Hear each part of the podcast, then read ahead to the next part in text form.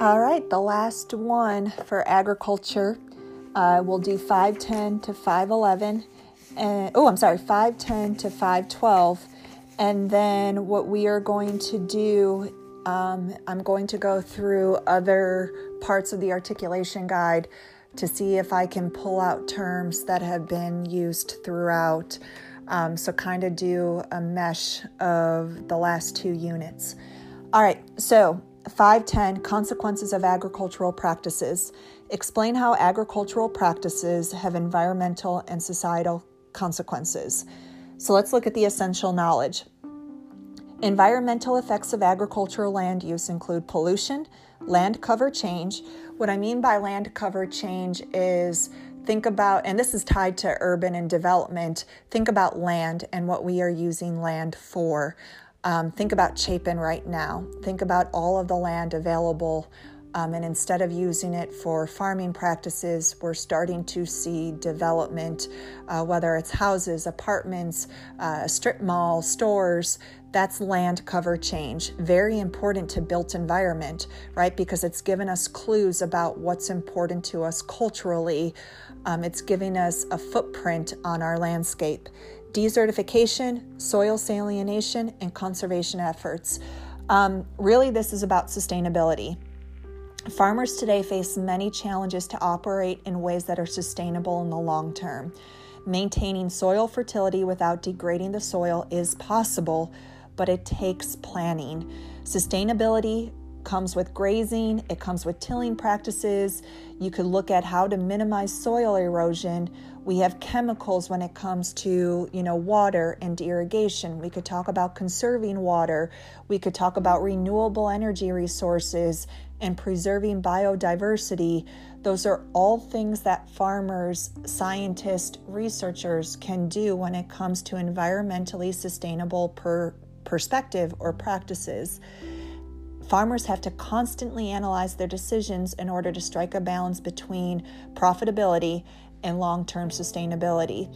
Remember, I showed you living with the land um, and ways that they are trying to be more sustainable when it comes to agricultural practices.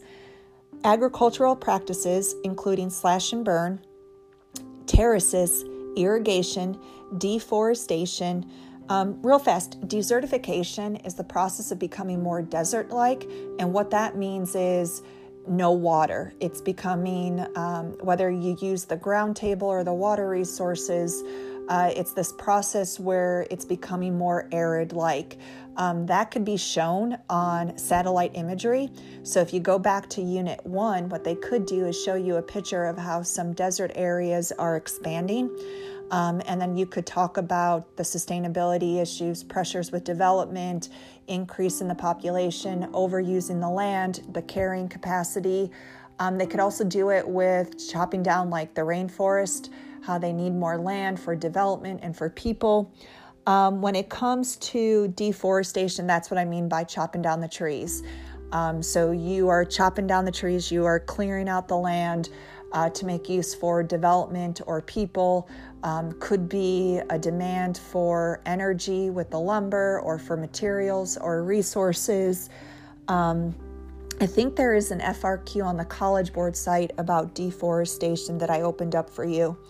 Draining wetlands. Uh, South Carolina actually did this um, when Governor Haley was obviously the governor, and Boeing wanted to come to Charleston uh, there was an issue with the wetlands near the manufacturing plant.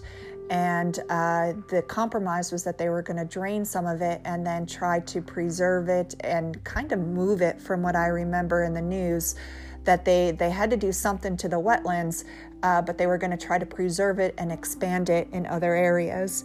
Uh, shifting cultivation, remember that's where shifting cultivation and slash and burn are the same thing. Remember, you chop it down, you burn it, you move. Um, is that really sustainable in the long term? And we talked about that. Uh, pastoral nomadism, they all alter the landscape. I want to talk for a second about overgrazing and pastoral nomadism. Um, when you overgraze, you can actually damage the grasslands to the extent that vegetation will not refresh itself even after the animals leave. Um, overgrazing most often occurs when farmers or herders have too many animals, they control too little land, or climatic conditions worsen, and there is less pasture available than usual. Um, so, this is a big da- uh, danger right now in the, Sah- the Sahel region of Africa um, and it's the belt of land on the southern edge of the Sahara Desert. So, obviously, because the Sahara Desert is a desert, lack of, you know, grassland, lack of water, there's an, an enormous amount of pressure on that strip or that belt of land immediately following the desert. And this is where desertification can happen, where because they're overusing the land, they're overgrazing the land, the carrying capacity is stretched desertification can continue to spread. Um, another problem with pastoral nomadism the amount of land available to the herders and their families have shrunk in recent decades. Since there is less land available for the migratory herders, they have to remain longer in fewer locations, and that significantly increases the risk of overgrazing. Um, so, kind of think about that. Um, here's how they've tried to help with this governments have become more protective of their borders. Um, some former pasture land is now being irrigated and used for growing crops, um, and some of it is actually being used for housing. Um, there's mining and petroleum operations because we know how important those are and the value of those resources. Um, once overgrazing occurs, the grasses will not recover as quickly, if at all, and this leaves the expo- exposed soil much more susceptible to erosion. Um, so I definitely wanted to talk about that. And just a real fast, remember when I, some classes I think I showed this, where Bill Gates said one of the biggest concerns that we face now is cow farts. So think about this too with the feedlots, with animal waste. Um, and the kind of the waste that it produces in the gases like with ammonia methane and hydrogen sulfide that can pollute the air and liquid waste that can pollute the water supply. So as we have these big feedlots in the midwest like in colorado and utah um, think about some of the environmental damage that comes with with that. And there's that video about bill gates saying you know cow farts are a really big deal um, societal effects of agricultural practices include changing diets, role of women, and agricultural production and economic purposes. So let's talk about changing diets. Uh, the College Board loves this one. There's been a lot of FRQs already about going from, you know, red meat to the increased use of like turkey and the poultry industry. That was an FRQ recently, uh, where people tur- people switch to turkey and chicken because it's a leaner meat, it's not red meat, the health effects of it. Uh, being more aware of things like, you know, milk and dairy products. You have almond milk, you have soy milk. Um, think about things that are organically made. And this will go into 5.11 and 5.12 with the idea of um, buy local, eat local food, um, you know, the pesticides. Um, we could talk about this kind of in a different way about, you know, changing diets in our country, how we're eating out more. Um, we are eating more processed foods. Um, so, kind of think of that in, in both ways, um, where we're more aware of what we are eating, but then at the same time, because of our busy lifestyle, we're seeing more packaged food, processed food, going out to dinner more. Um, and kind of the cultural change that comes with that. It's very rare for families to sit at the table and eat together every night because we're so busy. Remember, this class is about women. So remember, if you're talking about developed or developing countries, male and females have had distinct roles in producing and preparing food. And I remember I gave that FRQ, and this is when I started altering the FRQs for classes. But there was a class about gender roles in food production, and you got to be careful if they're talking about developing country or developed. Remember, in developing countries, women are responsible for preparing the food and harvesting the food because men are usually at the city looking for a job. In developed countries, right, women, for the most part, are in part of every every bit of agricultural production they could work as a cashier, they can work as a CEO. They're involved in every part of the production of food. Um, today, women make up about 40% of the world's agricultural labor force. Um, in regions where subsistence farming remains common, the figure is about 70%. Remember, developing world men migrate to the urban areas for work. Women stay at home and they work their farms along with their children. Um, and if they have to, they'll go to the local market um, to sell the food or to trade the food that they have made. Um, while where farming has become more modernized and you have machines, less are involved in the field work, but there's still an important role. Women in agribusinesses, they raise it, they tend to it, they process the products, they're in charge of advertising, management, sales, distribution, and research. Um, they're involved in every step of the process. Um, kind of going with that, remember, food has changed um, and how people prepare their food. As people moved from rural areas to urban areas, they grow less of the food they consume and purchase more of it.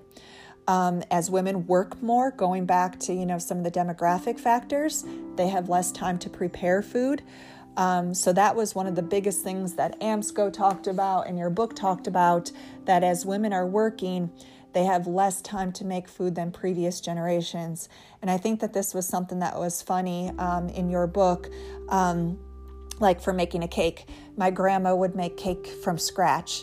Uh, she would make everything from scratch. Today, you know, even me or my mom, we would make a cake from a box and be like, "Oh, we made it. It's a homemade cake. Yeah, it's homemade, but it's not from from scratch."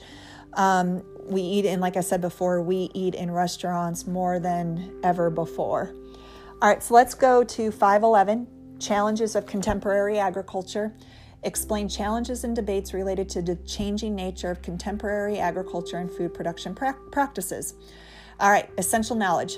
Agricultural innovations such as biotechnology, GMOs, genetically modified organisms, and aquaculture have been accompanied by debates over sustainability um, let's see, soil and water usage, reductions in biodiversity, um, and extensive fertilizer and pesticide use. Sorry, there was a, a lot there. Okay, so when we talk about this, um, there's some debate about, again, the key word is sustainability. Um, how good are GMOs for you? Um, aquaculture, I want to spend a, a moment on it. Uh, with population growth increasing, the demand for food and supplies of fish in the ocean and some lakes being depleted are by overfishing. Aquaculture is really like if you have a chicken farm or a feedlot, you're just doing it with fish and other forms of food that live in water. So it's the practice of raising and harvesting fish. People in China and Southeast Asia have practiced aquaculture for thousands of years. So here's where now your environment, your physical environment determines your culture, your norms, what you eat. If you live in an area like in the Scandinavian countries, a large part of your diet is based on fish. If you live in Southeast Asia, Japan, a large part of your diet is based on fish. Um, but it's newer now in the rest of the world. And again, remember improvements in transportation, uh, the cold chain, refrigeration, we can get products um, from the ocean, from the coast to pretty much anywhere in in the world. Think about it. If you live in Iowa where you have no access to the sea, it doesn't mean you don't know what lobster is, you don't know what um, you know, fish, you know, having a good meal or like sushi is, you can get those products delivered to you. This is often referred to as the blue revolution and it's the practice is now the fastest growing form of food production on the planet and responsible for approximately 50% of the world's seafood, um, which is aquaculture. Now, this is different than wild catch. Wild catch is you go out, kind of what you see on the AMC television show. I think it's AMC, uh, where they go out into the open, they they cast to the nets, and they are wild catch. This is where you enclose an area off the shore and you harvest fish. It is like you have a farm in a certain part of the water where they they hold the fish, they breed the fish, they harvest the fish. Um, it is not open or wild catch. Um, and again, all of this can reduce biodiversity, um, extensive fertilizer, and pesticide use if you are harvesting fish and one of your fish supply gets you know sick um, that could happen with every you know every resource every fish in that harvest or in that pen Patterns of food production and consumption are influenced by movements related to individual food choice. Urban farming, I showed that video with Dwight from The Office. Um, that again, people more are aware of what they are eating. So, with urban farming, because you don't have an extensive amount of land, people are growing little farms or little like gardens in their backyard, and then they will trade with the neighborhood or they'll have a community swap. Um, and they are trying to come up with ways to support, um, I guess, uh, a healthier type of product.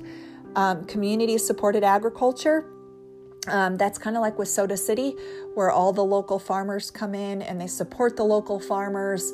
Walmart kind of does it when you go into their produce section. It will say, like a South Carolina or a local farm, that this apple was, you know, planted, harvested uh, by a local farm in South Carolina. So, this is idea of a community support. I know near Lexington High School, there's a local farmer and there's a lot of community support. He comes every morning, uh, he has his product, and people line up to buy the product. Organic farming, we could talk about the debate of organic farming. There's no regulation on it right now. Value added specialty crops. Um, so that's where you would take, let's say, jam or like strawberries and you turn it into something else um, where you're adding to it. Uh, fair trade, we talked about, local food movements, and dietary shifts. So, going from, you know, like high fructose corn syrup, um, and I and I'm not spending a whole lot of time on it because you guys are aware of this, what's going on when it comes to your food choices. Uh, challenges of feeding a global population include lack of food access, as in cases of food insecurity and food deserts. Uh, food deserts was the FRQ last year um, where you don't have access to quality food at a decent price. So think about urban areas where you don't have a Publix, you don't have a Food Lion, where you have to rely on, you know, the corner store. Um, there have been studies that it causes, you know, medical issues, school issues, uh, health issues. Um, but food deserts, uh, we're talking about in a more developed country only. So we're talking about in Columbia, we have food deserts where there are certain neighborhoods where they don't have access to quality, affordable food. And they rely on fast food and they rely on um, corner stores to get their milk or to get their eggs. Um, and they don't have a Publix. Uh, usually it's anything greater than a quarter of a mile and people are like oh they can you know take public transit or they can take their car well if this is an area that is usually lower income they may not have the resources or the time to go you know a half a mile or a mile to the grocery store they don't have access to a car to load everything up when they're done grocery shopping and go back home. Imagine trying to get eight bags of groceries, heavy groceries, on public transit. And then to mention it, Columbia doesn't really have a good public transit system.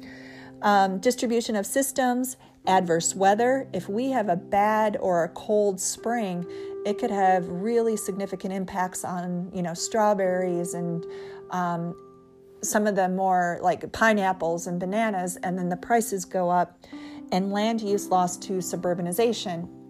Okay, so now here's a term that's from the next unit that could technically be on there for the AP exam when it comes to things like deforestation, uh, where we're cutting down trees, where we're not using land for agricultural reasons, we're using it for, you know, subdivisions, and we're using it for strip malls. Um, and I showed you that video of Europe because they're running out of space, how they've taken old abandoned factories and turned it into vertical farming. The location of food processing facilities and markets, economies of scale, distribution systems, and government policies all have economic effects on food production practices. And that's again things we have talked about in previous articulation guide reviews you know, the markets where they are, improvements in transportation and communication, economies of scale, making more of it to lower the price, making things all around the world, government policies, whether it's a local, state, federal, or supranational organizations, have all had their hand in food production practices. And then the last one women in agriculture. Explain geographic variations in female roles in food production and consumption. The role of females in food production, distribution, and consumption varies in many places depending on the type of production involved. I would also say it depends on the development of the country. Again, if you are talking about developing countries, the semi and the periphery, more than 70% of the women are still going to be involved in the primary activities and agricultural practices because the men are going to the city to work. But as the country becomes more developed and education is introduced, you will start to see women work outside the home or work outside the land. Um, consumption, women are more aware of what they're feeding children. Um, there's more awareness. You know, I, I, joked around about, you know, being a mom and getting some emails about snacks for school and for sports. They have to be organic snacks. Um, women are working more, less time to prepare food. They're involved in every part of the agribusiness. Remember, this class is more about gender roles, and there's been a lot of questions about it. Uh, I have a colleague who is considering thinking um, that equity um, and female equity is going to be one of the FRQs this year, even after all of the changes to the AP exam that uh, how you look at equity in terms of development, education. Um, I got to go back and read what she wrote on one of the posts, but you know, how women and the equality of women, we could use the HDI, uh, we could use agriculture as a factor, literacy rates, fertility rates. Um, they love talking about women and the gender roles and um, kind of the equality issue with that. But that's with it with agriculture, and we will move on to the rest of the articulation guide next time.